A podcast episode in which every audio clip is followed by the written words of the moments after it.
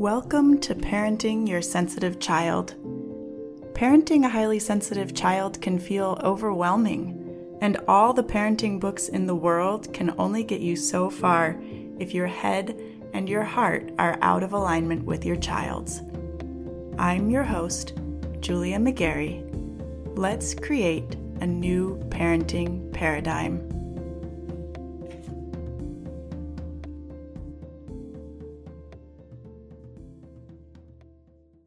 Hey, y'all. Welcome to episode number 77. I want to spend our time together today talking about a pattern that emerges when we start doing the deeper work of creating change within ourselves and within our families. It's fascinating to me, really. It's a pattern that shows up when we are making changes within ourselves in all areas of our lives when we start to change our thinking and how we feel in certain contexts. And generally speaking, this pattern shows up as a form of confusion or denial.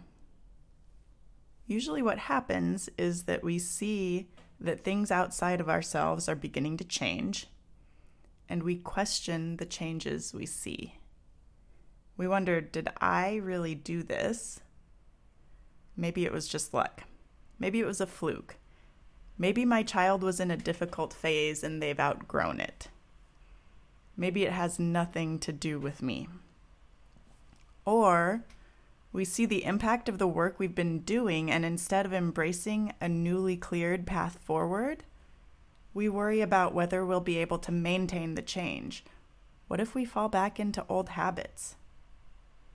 Any of this sound familiar? Well, first of all, I want you to know that this is totally normal. Our brain's number one job is to keep us safe. When you begin to create change in your life, you are essentially entering into the unknown. Logically, it might seem safe, but there's always the risk of disappointment, which to our brains can seem like a threat. Your brain's unchecked tendency is to protect you from the experience of disappointment.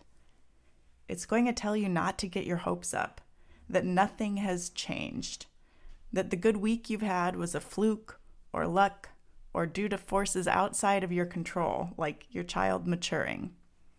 This is normal. So, what do we do about it? The key lies in how you're integrating the changes you're making.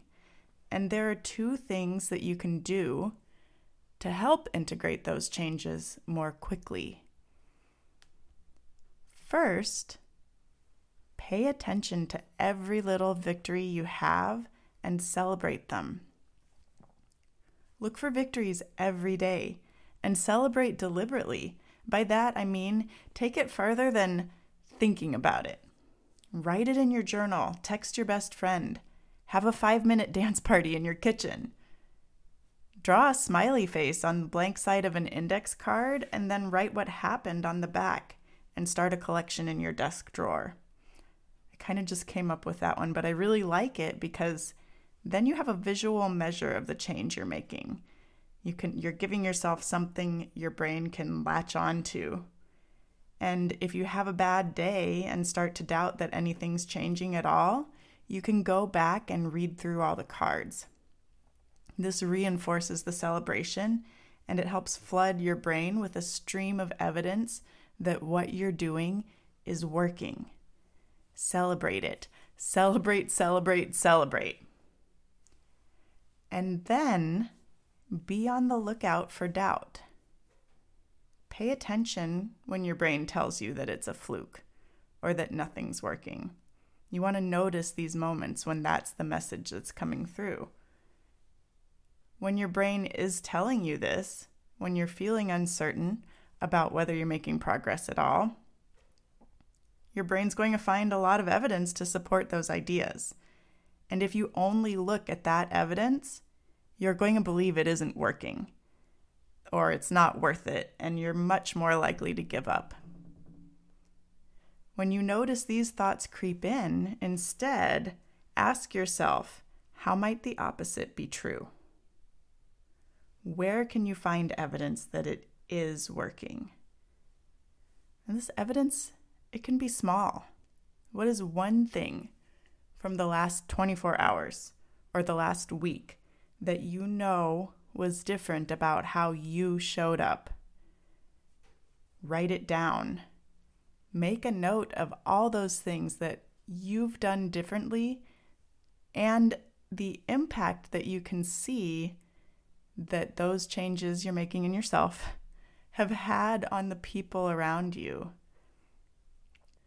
Find evidence that reveals your growth and its impact and focus your attention on that. Those index cards would be perfect for this too. Remember, you don't have to believe every thought your brain throws at you. You get to question. You get to prove your brain wrong. And when you do, it becomes easier to keep going and easier to believe that you will be able to maintain these changes in the future. As you implement these practices, you'll notice that eventually the doubts you currently hold aren't as strong. They may still surface every once in a while, but everything you're having to remind yourself of now will be so much stronger because of this effort, this work that you're putting into integrating it. So it'll be so much easier to neutralize the doubts. That doesn't mean there won't be new doubts that arise. New doubts will come, it's inevitable. But now you have this practice available to you to help neutralize those doubts when they do arise. You have tools at your disposal to help keep you moving forward and evolving as a person and as a parent. All right? I hope this has been helpful. I, as always, hope you have a wonderful week, and I will talk to you in the next episode. Do you feel like you're parenting 24 7 and you're still not sure your child is getting what they need? Are you ready to stop parenting reactively and start living in partnership with your sensitive child? Are you ready to reclaim time for yourself and time for your dreams? Then you're going to want to explore coaching with me. I help my clients tune out all the noise better understand their kids, build a parenting strategy that meets their family's specific needs, and do the mindset work necessary to implement that strategy consistently without sacrificing themselves in the process.